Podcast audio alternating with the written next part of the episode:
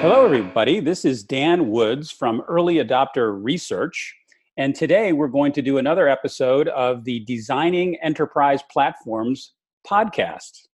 I'm very happy that I have Monte Zweben, the CEO and co founder of Splice Machine, with me today. Say hello, Monte. Hi, Dan. Thanks for having me. Now, Monte has been an observer, as I have been, of the Hadoop ecosystem for quite some time. Splice Machine is a database with some interesting properties. It's a distributed SQL database, but it's also a database that is able to handle transactional workloads and also analytical workloads at scale at the same time.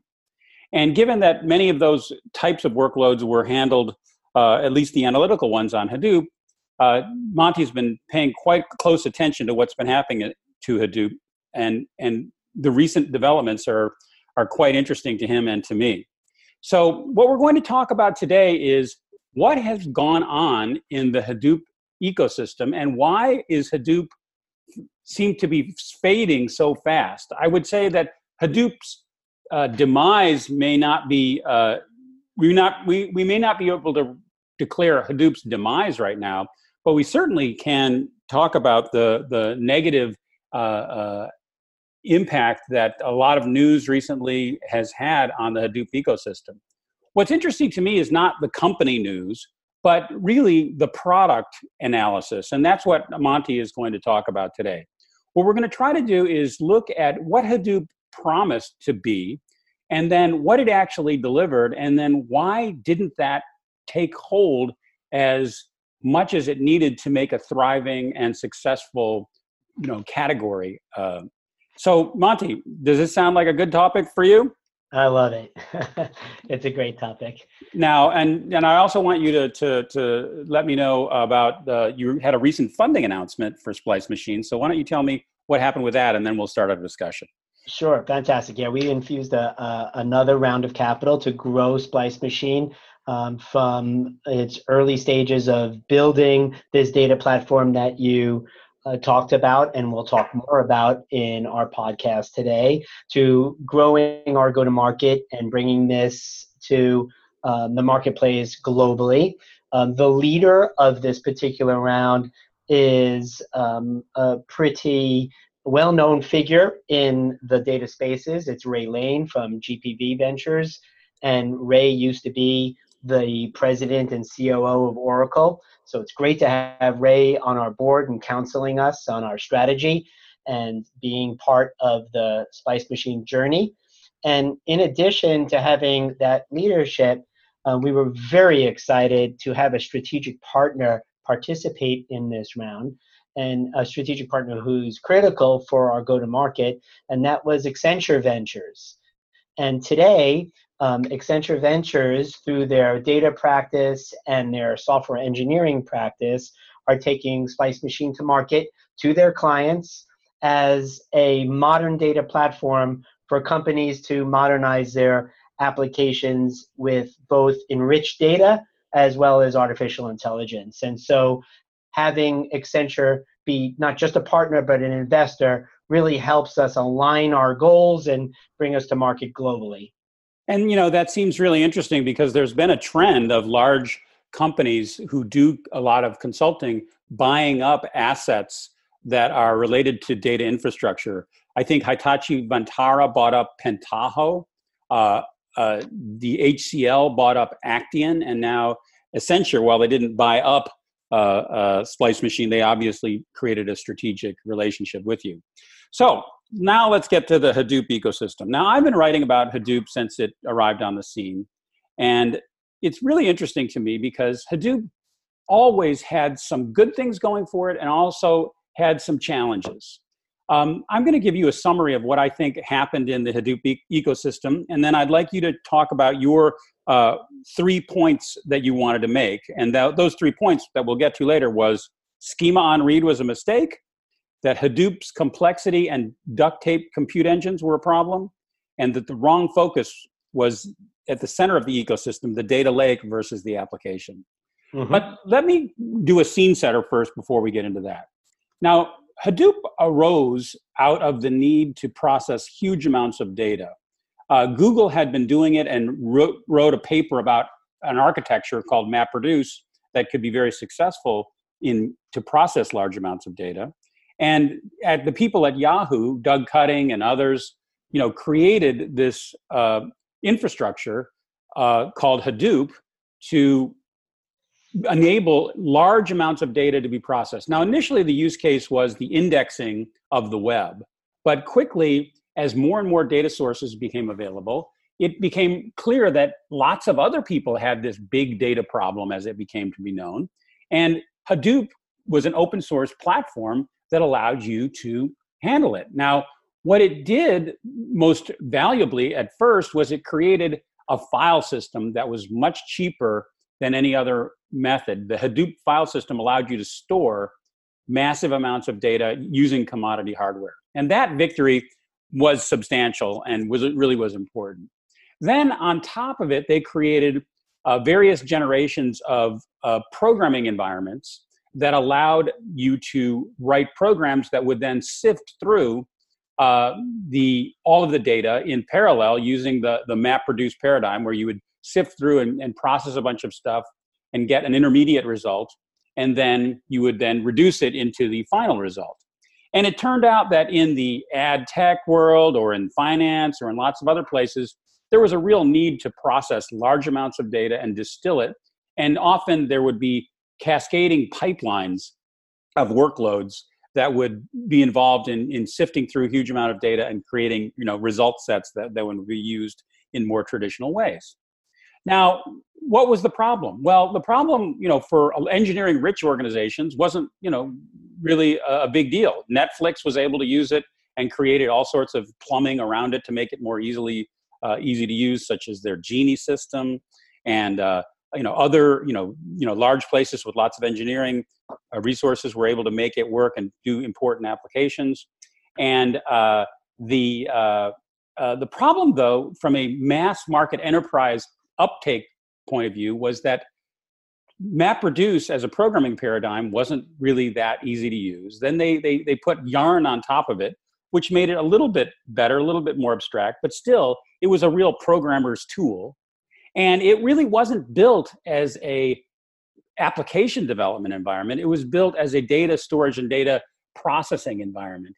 And then when Spark came along, which was built as an application environment, a lot of the focus on big data for applications, you know, went to Spark. Now, at the same time, you know, there was another problem, which was that the Hadoop ecosystem, unlike almost any other open source ecosystem, had three major players surrounding the the um, open source project. Now it's a tremendous tribute to the uh, Apache ecosystem that they were able to kind of work together and have Cloudera, which was the earliest and best funded, and Hortonworks uh, uh, and MapR all working on the open source uh, uh, project to some extent and cooperating but also competing to create a productized Hadoop distribution and also add uh, additional functionality that could be um, uh, monetized. Now, what happened, of course, was that Hortonworks went public and their, their business performance wasn't closed in glory. Uh, Cloudera uh, got the huge investment from uh, Intel and then eventually went public. Uh, uh, MapR uh, did never went public. eventually, Cloudera and Hortonworks merged, and MapR just recently wasn't able to get funding. And the uptake of this was really retarded for a couple of reasons. One was that the cloud rose up and the need for the Hadoop file system to store big data became much less urgent because you could store all that data at scale in the cloud. And then lots and lots of other programming engines could then process the data, whether it was in HDFS or whether, whether it was in the cloud. And the idea of using MapR or Yarn as an application development environment became less and less attractive, especially when Spark was rising up. And if you were going to choose to create an application in Spark or in Hadoop, a lot of people chose Spark. And so, and, and, and here we sit right now with lots of bad financial news coming out around the uh, the Hadoop, uh, uh, the, the combined Cloudera and Hortonworks. uh, you know, lots of bad, you know, corporate news in terms of executives leaving. Uh, MapR's obviously is, it was a Hadoop associated company that wasn't able to get uh, continued funding, and so that seems to be the story of Hadoop up till now. Is there anything you'd like to do to add to that story or, or, or sharpen a few of the points? You know, the thing to accentuate about what you said about MapReduce is that before MapReduce, it was extremely difficult to get hundreds or thousands of computers to work together. There were certainly developers who can do thread programming on a few CPUs to get some parallel processing, but massively parallel processing was reserved for PhDs and masters in distributed systems.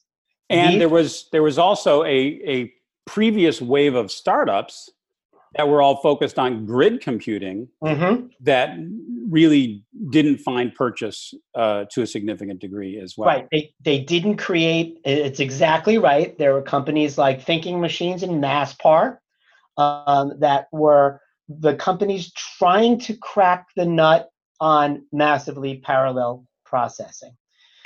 The beauty of MapReduce was that it allowed you to abstract away from getting multiple computers to work together, dealing with the age old issues of distributed systems, including deadlock and live lock, and b- being able to deal with failures in a resilient way, especially when dealing with commodity hardware.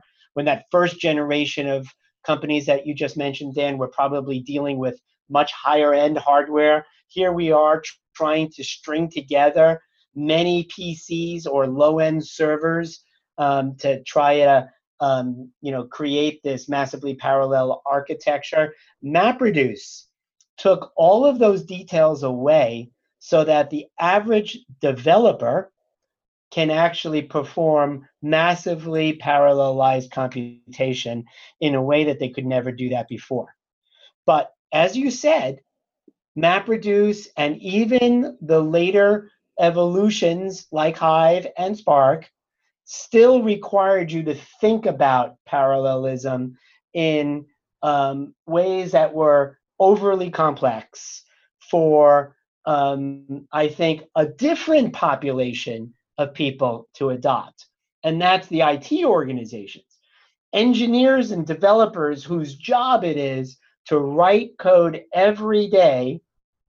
They were able to use this, but it wasn't really architected or or usable in an easy way by IT people whose job is essentially to operate these kinds of engines.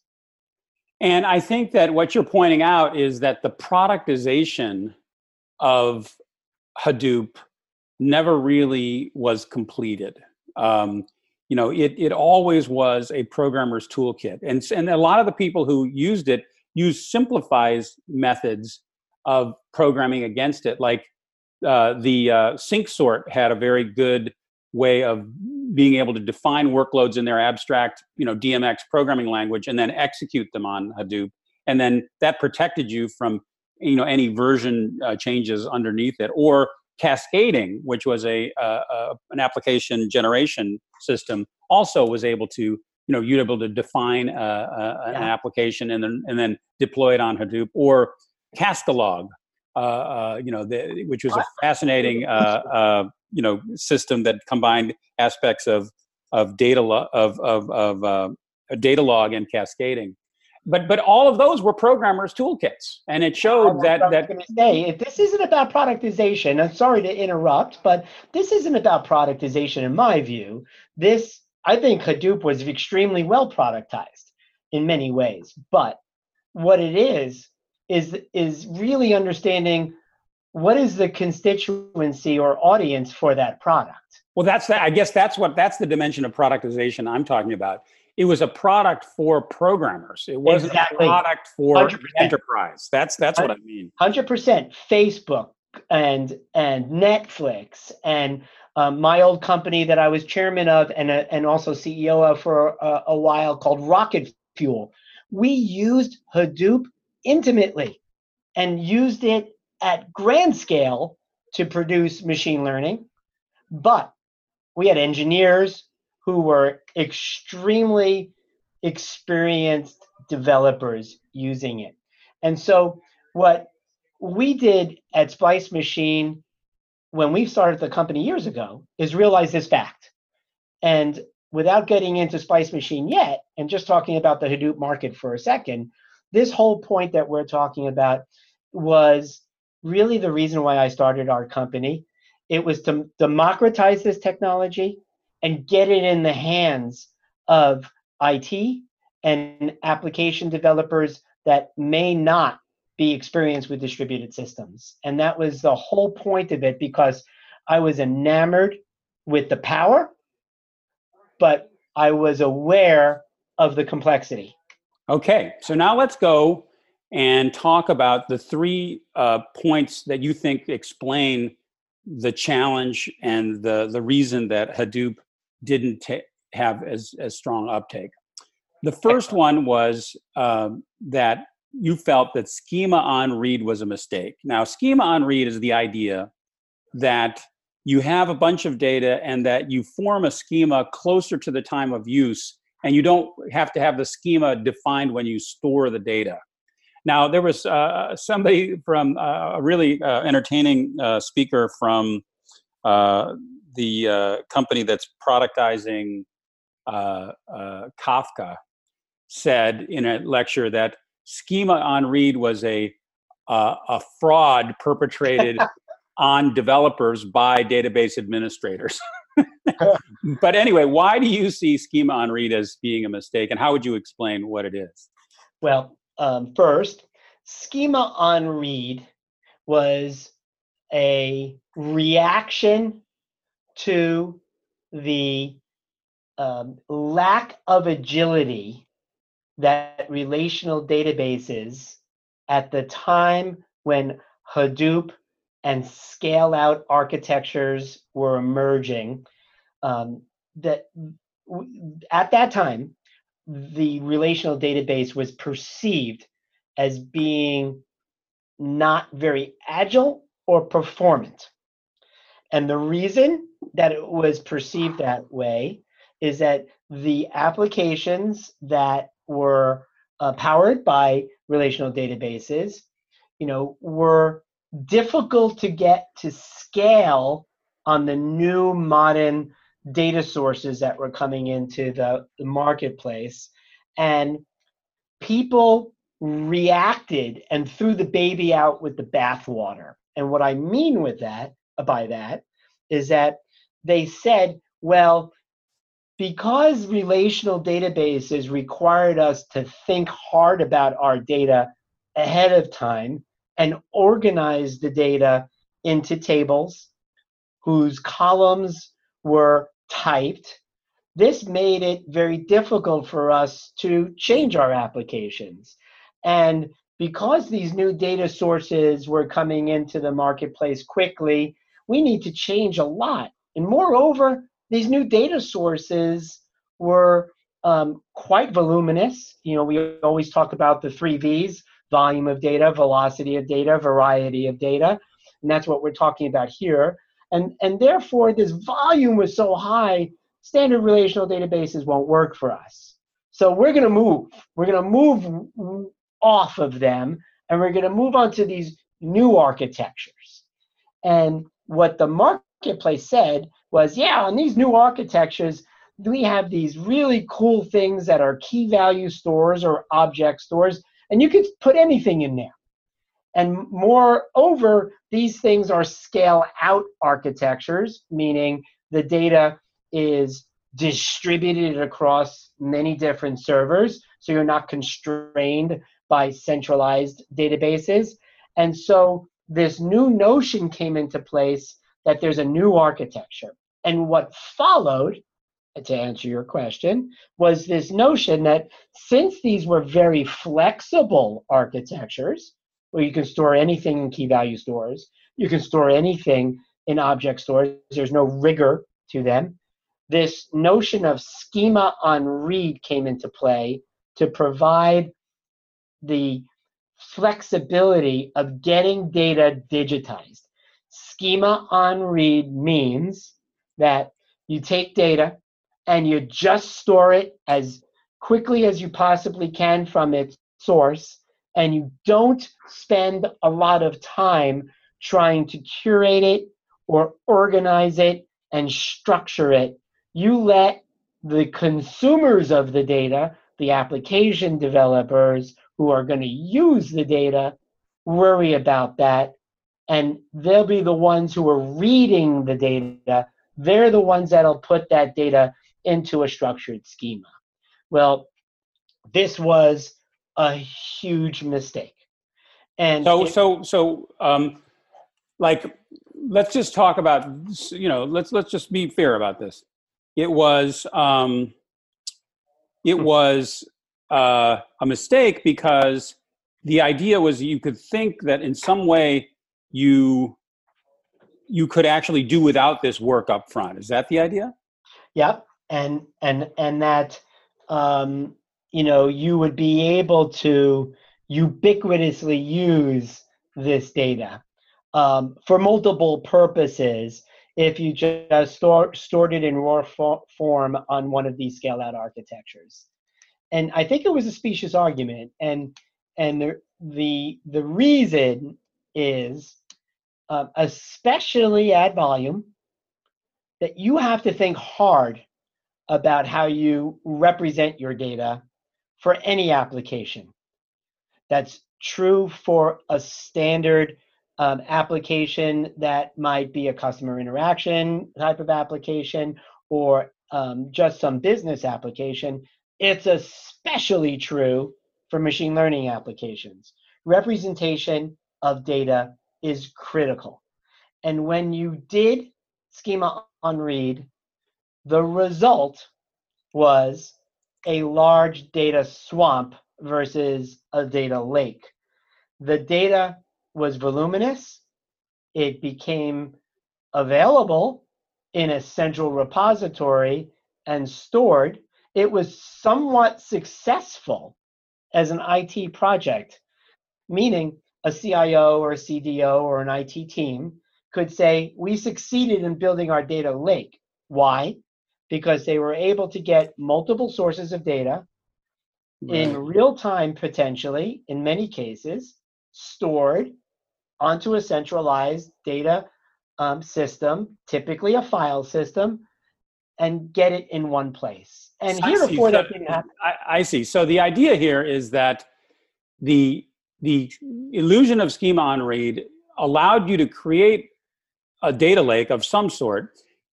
At first, it probably worked, but then when it you came to scale, uh, uh, the it didn't it did not really scale very elegantly, and this is where you had the sort of lack of productization, the kind of lack of productization that's been that have been addressed by companies like Dremio or uh, Podium Data or a variety of the other companies that came in and said, look, we'll provide that structure that's missing to that large big data storage.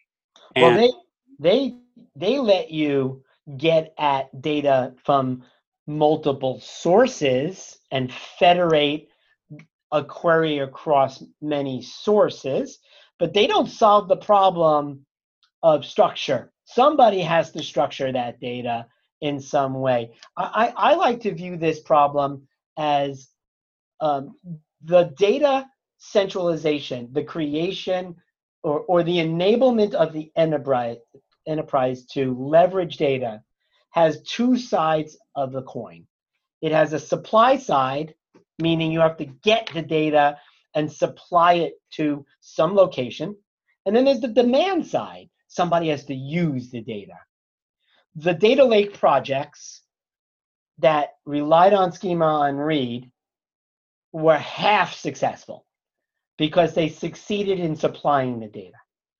Got but it. Schema on read didn't make it very usable. And that was the issue. That was the issue. Got it. And so now the second, so the, the, the second uh, problem that you said that helped uh, stop Hadoop. And, and, and, and, and all of these problems, I think, uh, were the cause of the fact that like uh, when you would see hortonworks talking in its in its earnings calls it would say we sold this many new customers and then we're expecting expansion from the existing customers we had. You know we have this many cores per customer and we think that that number will go up by 2x or 3x and that's what never happened. And what you're explaining is why that multiplier of, of, of usage never took place now right. the next the next problem you said was hadoop complexity you know uh, and and the duct tape compute engines um, right. and now this of course you know in one sense you're talking about the kind of uh, nascar uh, slides of all of the different projects that surrounded hadoop now and in one sense that's good because you know you've got a lot of energy going into the to the ecosystem but in another sense, it's bad. So, what was the problem with the Hadoop complexity of the ecosystem? Right. Now, um, many pundits on Wall Street and in the press, and even self declared by the Hadoop um, companies and leaders of the Hadoop, um, you know, sort of ecosystem, claim that that symptom of follow on orders and expansion in accounts didn't happen because of the cloud. And that the Hadoop companies miss the cloud and everyone's going to the cloud. But this particular point that I'm going to make now, I think is also a very real symptom that will affect the cloud adopters of Hadoop based systems. So all of the people who are rushing from an on-prem implementation of Hadoop that was complex to a managed implementation of Hadoop in the cloud, they will remove the operational complexity of using of Hadoop per se, the operational complexity. But what they won't be able to remove is the complexity of constructing applications. And the duct tape that you alluded to is the duct tape necessary to build these so called Lambda architectures. Um, a Lambda architecture is a term utilized by people in the community that is essentially a architecture that glues together an operational data platform for running an application in real time. That tends to be a key value store. Examples are Cassandra and HBase, Dynamo on Amazon, CosmoDB on Microsoft. There's a whole host of them. They duct tape that to large batch processing engines that do analytical processing. Those are systems like um, I'd say Hive and Spark, um, and of course, back in the day, MapReduce. And they connect that up to streaming systems like Kafka. And then somewhere in this architecture is a machine learning library, usually, or data science workbench. In, in the more modern systems, that wasn't officially part of the old Lambda architecture per se, but now a data science workbench is becoming um, more available. And the problem is you need developers to literally connect these different data platforms together and keep the data consistent for all these different moving pieces. And this is true on premise, this is true in the cloud. This is essentially a big problem. Got it. So, so one, one, one, so one um, implication of what you're saying is that even though Amazon has a cloud instance of Hadoop in Elastic MapReduce, it still suffers from that complexity. And you're you're suggesting that it will lose out to computing engines that are easier to program in and easier to manage. There are a number of of um, software companies that are pre-integrating these computational engines in various ways. We obviously think we do it in a very special way, but there are a number of companies that are forming architectures for application development of very advanced applications that make it easier than having to do this plumbing yourself. I like to use a metaphor of a car. When we need to go somewhere, we need to either buy or rent a vehicle to go somewhere.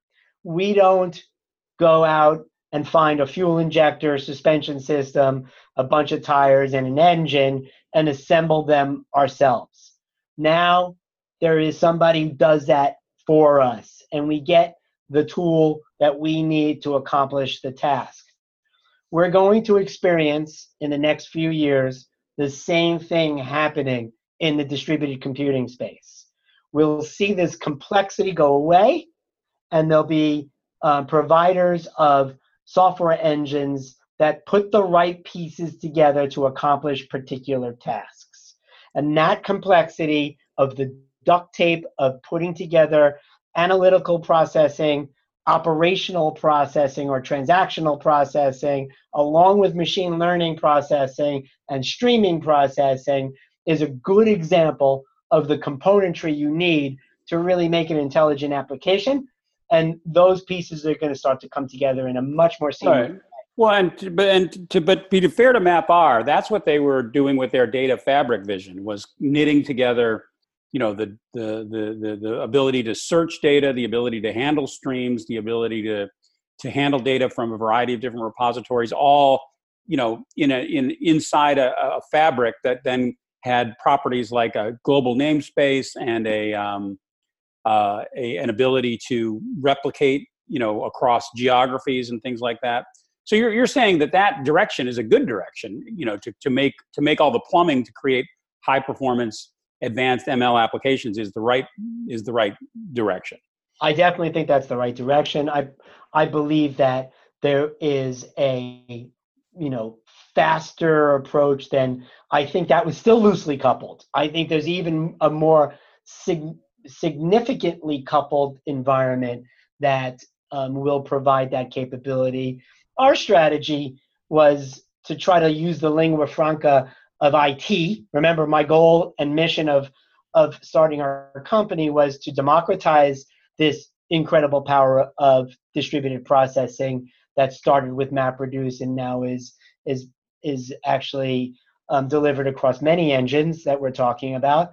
Um, and so, what that lingua franca is is is SQL, and I think that there's probably trillions, if not more, lines of code out there written in SQL. Right. And, and if you can really capture that environment that everyone knows, then I think you're on the road to actually delivering on something that's usable right. by organizations. Right, and the evidence and, and the evidence that that's true is the success of companies like Snowflake, who said, we're going all in on SQL, but we're going to do it in the cloud, you know, and, and they found a lot of traction basically. Absolutely. And, and they focused, they focused on a different area than our vision. They focused on analytics and data warehousing. And that's a fantastic opportunity to offload workloads from Teradata or from Exadata onto a very elastic cloud-based platform to do analytics. And you can think of our mission of trying to do that for modern applications. That well, uh, and and now now let's go to the third problem, which was the idea yep. of the wrong focus. That they the idea of the Hadoop ecosystem they focused on the data lake versus the application. Yeah, excellent segue. So excellent so so so so how would you define? I mean, how would you tell that story? And what I mean, I tell briefly what they did, but then how could they have done something different? Is, is, yeah, is really the um, question. Um, that in retrospect, I I I see what's happened over the last five years as being a really interesting, um, you know, sort of groupthink in our marketplace. So with this new distributed file system that allowed you to have cheap storage of grand volumes of data there emerged this massive thrust to get all the data in one place and form the quote unquote data lake. And schema on read, like we talked about earlier, accentuated this or exacerbated this this particular thrust. And what happened was the two sides of the coin I talked about earlier the supply of data to a central location versus the demand of data and use of data was very bifurcated, and everyone jumped on the bandwagon of creating that central repository of data, that supply side. And what unfortunately happened is that there were data experts at the table, but the people who run the business from an IT perspective and their sponsors on the line of business side were sort of arm's length distance from this particular data lake initiative. I was talking to one CIO just the other day in the healthcare arena. And they said specifically about a data lake initiative we went about this in a build it and they will come manner. We will build the central repository of data across all of their systems, whether that was patients and claims and so forth, and all of the um, application developers who need that data will come and use it. And that didn't happen because the data lake was so hard to use for all the reasons we just talked about. The data wasn't curated because the schema on read. The data was complex to get at for the different workloads because of the different computational engines that we just talked about. And so you ended up with this repository. Now, I'm offering a different per- perspective. And that perspective is don't think about the supply of data, think about the demand of data, and start with a line of business start with the IT group that's in charge of, let's say, a legacy application that might serve that line of business, and ask oneself, how could this legacy application be modernized with new data sources? How can it be enriched?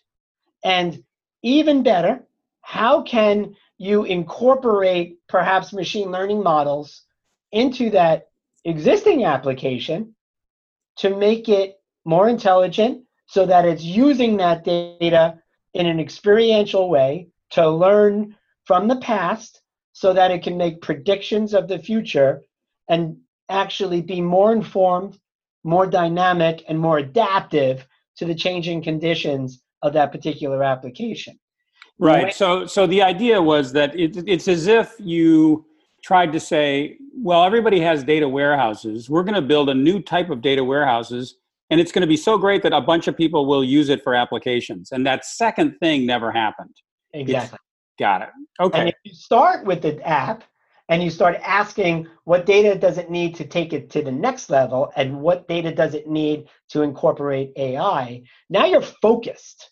Okay. You're focused on sourcing the right data in the right form, not schema on unread anymore, right? You're going to say, let me get this data in a form that this app needs it and be able to incorporate the proper machine learning models. Okay, good. Uh, now I have a, a, couple of questions about Splice Machine strategy going forward. Yep. Now, if you look at uh, uh, you know your strategy from the beginning, it's been very similar in one respect to another very large company that has had the same vision uh, for combining analytics and transactional processing, and that's SAP with their SAP HANA infrastructure. The whole idea of HANA was to do the same thing. Let's create an in memory database that is so powerful that it can be a transactional database and use SQL and whatever it needs to be, but also it can be accessed in, in, uh, uh, as an analytical database at the same time. And then if you are able to do that, then you don't have to do a bunch of the transformations that you would have to do uh, when you created data into a data warehouse. You could actually have those transformations from the transactional form of the data happen in the query uh, because the, every, the processing was fast enough. And so then you would get a really powerful combination, which was the transactional processing and the, anal- the transactional data and the analytical processing, you know, in a real time way. Now, in many ways, you're talking about the same thing with Splice Machine. You're, how would you how would you describe what you're doing in as the same and, and as different to what SAP HANA is doing? Yeah, I think it's a great question, and I'll even throw Oracle Exadata into the mix. Right, these two very impressive engineering efforts are groups that we love to be associated with because we have similar ambitions. We our ambitions are to grand is to provide grand scale to the application developers of the universe and to provide um, a SQL environment that they're used to, provide interconnectivity to all of the BI tools in the world and all of the ETL tools in the world, and of course to all of the developer environments that wrap SQL, like object to relational mapping systems, and provide this new capability to um, essentially integrate or unify analytical processing and transactional processing. We have very similar goals. But where we fundamentally differ is on approach. Both Oracle and SAP looked at this as an engineering problem to be solved as an integration of both software and hardware. And if you look at the infrastructure required for HANA and for Exadata, these are what are called scale up systems. They are not systems with which you're taking inexpensive multiple servers that have a, um, a proclivity to fail altogether because of their inexpensiveness and glue these together to create grand scale that's very resilient. That that scale out architecture the modern architecture that began with mapreduce that we talked about is an extremely cost effective solution. Whereas the scale up solutions probably have one or two more zeros on their total cost of ownership they're very performant. They're extremely impressive engineered um, pieces of work, but they, on a total cost of ownership perspective, are a completely different equation. And moreover, neither one of these scale up architectures are built on the open source components that the data science community would like to use in their data science um, on an everyday basis. Whereas um, on the splice machine scale out architecture, it has all of the componentry we've been talking about Spark, Hadoop, um, key value stores, and streaming technologies all in Splice Machine, native to Splice Machine, integrated together with a transactional layer that provides the same what we call ACID properties that say so, Exadata and HANA have, but it's on the open source technologies so that if I were to deploy an application in a company who's got a bunch of data scientists who like to work in Python or in Spark and use particular machine learning libraries, that is native to Splice, but the scale up architectures don't provide that. So, summarizing, Scale up is way more expensive than scale out. We both try to integrate analytical and transactional processing. And moreover, those proprietary scale up architectures don't provide the open source standards for data science. Now, but is the idea of Splice Machine that you would take a existing transactional application and use Splice Machine as the database for it so that then you could get all the analytical processing? Like you're not probably able to do this but the the most extreme example of this would be to take an SAP ERP system and use Splice Machine as the database so that now all of the data in that uh, SAP ERP system would be available for the analytic processing you're talking about. Now, it, it, I, it doesn't sound like you're, that's the strategy. This sounds like the strategy is that net new or custom transactional applications would be built on Splice Machine, and then you would have that analytical processing come along with it? Well, it's a great question, and it is our punchline, and it is the fundamental difference of where we are in the marketplace and how we go to market with Accenture and others. And that is the, the following we do indeed focus on legacy and custom applications that exist today and may be overlooked in the digital transformation because they're kind of locked in old technologies. And we enable those applications to literally become data rich and intelligent. We probably, in the market, as far as I know, are the only the distributed SQL platform that would allow an existing application to run on it transactionally and to um, allow an in database machine learning component. So, yes, we modernize existing applications. And, and, and, and, this is different than something like Kinetica, where they do have the, the combination of the database and the in database machine learning, but it's only for analytics. It's not That's for the exactly transactional right. side. That's now, exactly and so and so, like at some point, you'll you'll you'll start out doing these custom high value applications of, of the sort that Accenture probably builds a lot. So it makes sense that they would want to have you as a, a as a, option and, and and and have you as a healthy option for them. But it's also true that maybe someday, you know, a simpler application, something like a Marketo, you know, could run on you because it doesn't make nearly as as as as difficult demands on the database as something like an ERP system does. And well, so, I think the, I think the ERP system is great is a great opportunity, but of course, an SAP I don't think would certify um, a, a, a uh, splice machine um, database. But that's not out of the question, and we've had conversations about that over the years. Um, and I, I, I would envision at some point in the future that may indeed happen. But, Got it. But there are existing uh, packaged application companies who are looking to support Splice Machine as one of the databases that they might support, or to use it for their SaaS version of their application. Um, but you know, there are just so many custom applications out there that are SQL applications that would benefit greatly. And we have a few great examples of this. Like um, one credit card company had a customer service application for dispute resolution, where you are um, creating cases where you don't recognize a particular transaction. You're asking the credit card company and the merchant bank that issued you your card to investigate this particular issue.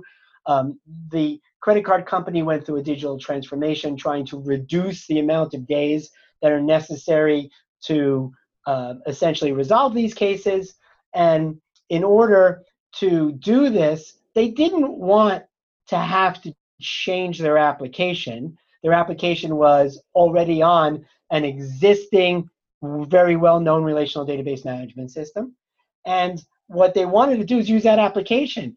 But now, in order to reduce the dispute resolution cycle times to very small amounts of days, they needed to have orders of magnitude more data um, in their database. But the relational database couldn't handle it. So Splice Machine today is essentially replaced the relational database management system. They've migrated the app, and every time you swipe a credit card today, it streams onto Splice Machine seconds after and is available for any merchant bank or consumer um, or for the credit card company to access in milliseconds for years of transactions rather than just weeks of transactions. And that kind of new approach on old software is really the epitome of what we're in the market doing. We're working with an insurance company in Europe who has a very large ERP for insurance, um, specifically dealing with client management and claims processing and policy management. And they want the ability to be agile in the cloud and to be able to be hybrid on any cloud.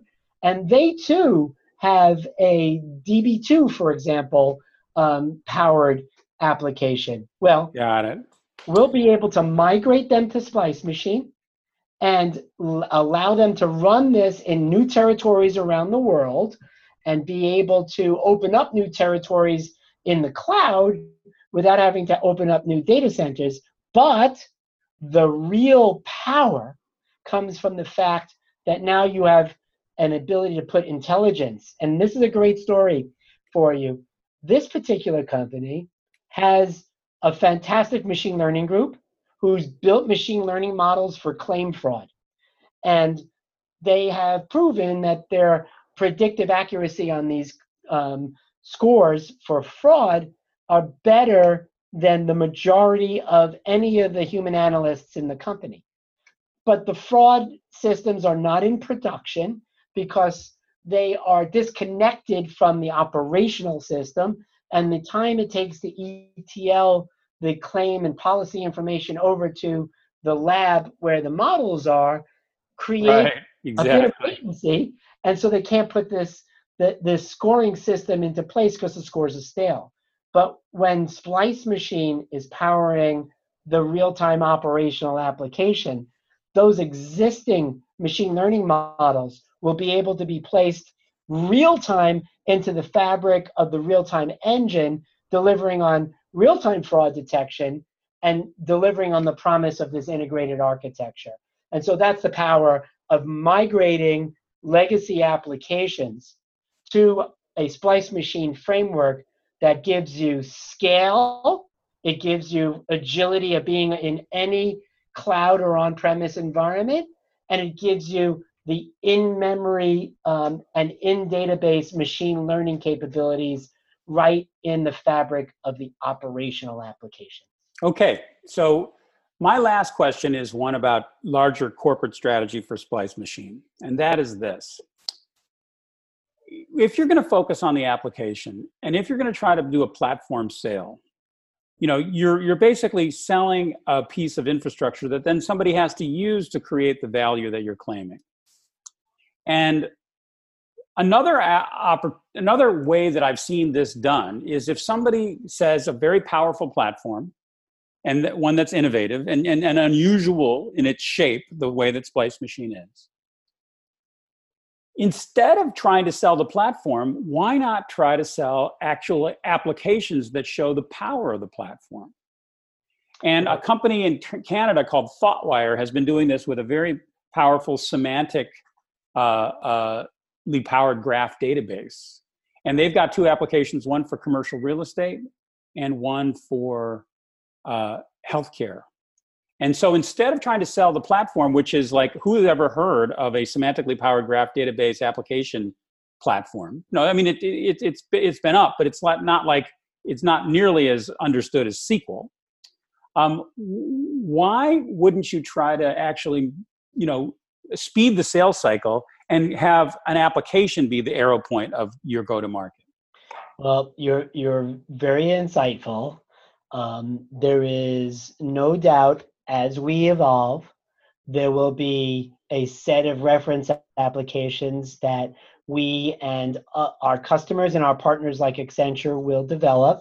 We'll package these as reference applications that are good starting points for application development, and over time they will become full fledged applications. But as a small company, we crawl, walk, run. As an example, one of the reference applications we offer today is one that was built between us and Accenture. And that is an order promising application that fits on top of SAP and enables you to have a real time selling tool for a sales organization to assemble complex orders on the fly with your customers side by side and getting real time order promising dates, sometimes called available to promise, um, on a line item by line item basis to be able to provide that customer with the answer to the question they uh, always have, which is this is a great order. Can I get it when I need it? And that order promising capability requires a voluminous amount of inventory availability information and parallel processing for availability computations.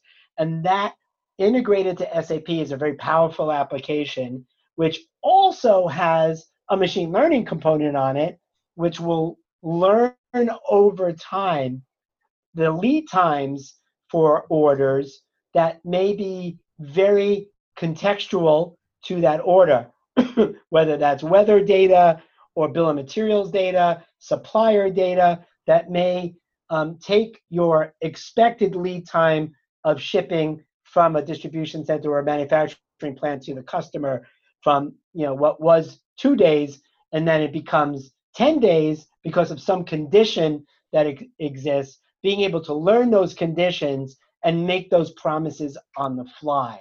This kind of reference application for smart order promising is a great example of the evolution that we will have from being just a distributed SQL platform within database machine learning to having reference applications on top of it.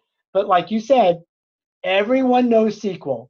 So I think that there is a very viable and very um, easy to access marketplace for the database community, but moving up the stack and delivering on reference applications sold to the line of business as well as to the application owners in IT is definitely in the evolutionary track for Splice Machine as we move forward. And the Order Promising app is one great example of that. And you'll see others for fraud, preventive maintenance, and others like that. Customer 360, know your customer recommendation engines. These are the kinds of smart applications that will emerge from us as we um, work with our clients and deliver on them and find that commonality across all of these implementations that need to be standardized. Got it. So the idea is the answer is yes, you do believe that applications, especially reference applications in your situation, are a very good way of going to market because it does, you know, accelerate the understanding and uptake. Uh, and that, uh, but but no, you're not going to create your own productized versions. You're just going to create reference applications. And I assume that your partners like Accenture will probably create their own reference applications that they bring as assets. Uh, yes, I think we'll do it together quite a bit, and I'm sure they'll build their own as well. Excellent. Well, Monte, this was super fun, and uh, we got a lot covered. Um, it's a very lengthy podcast, and we'll, what we should do is harvest it for ideas and, and, other content, and let's talk about that later. But thank you so much for spending so much time with me. Um, uh, this has been a great time. And again, this has been the Designing Enterprise Platforms podcast from Early Adopter Research, which you can find at earlyadopter.com. My name is Dan Woods. I am the CEO and founder of Early Adopter Research. And thank you very much to Monte. Thank you, Dan. I really enjoyed the conversation.